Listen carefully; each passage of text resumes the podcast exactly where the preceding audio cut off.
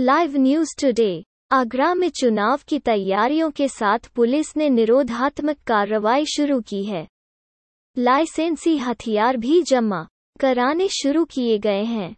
आगरा के तकरीबन बत्तीस हज़ार लाइसेंसी हथियार थानों और शस्त्र की दुकानों पर जमा होंगे। चुनाव को शांतिपूर्ण संपन्न कराने के लिए पुलिस अपराध और अपराधियों पर अंकुश करती है।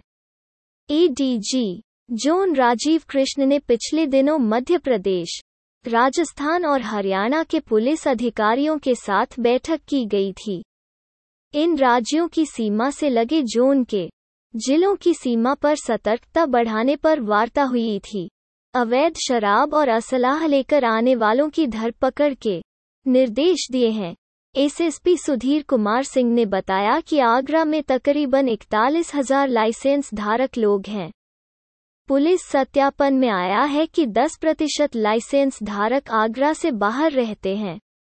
ऐसे में उनको अपने निवास वाले ज़िले में पुलिस को लाइसेंसी असलाह जमा कराना पड़ेगा।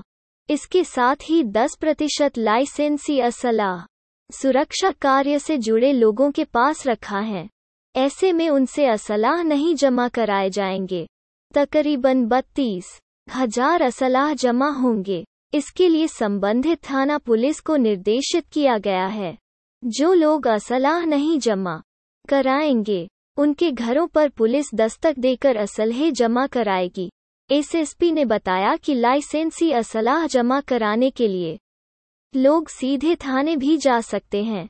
ऐसे में लिखा पढ़ी में असलाह जमा हो जाएगा। थाने के अलावा असलाह शस्त्र की दुकान पर भी जमा हो सकता है। शस्त्र की दुकान से रसीद भी मिलेगी। Agra live news.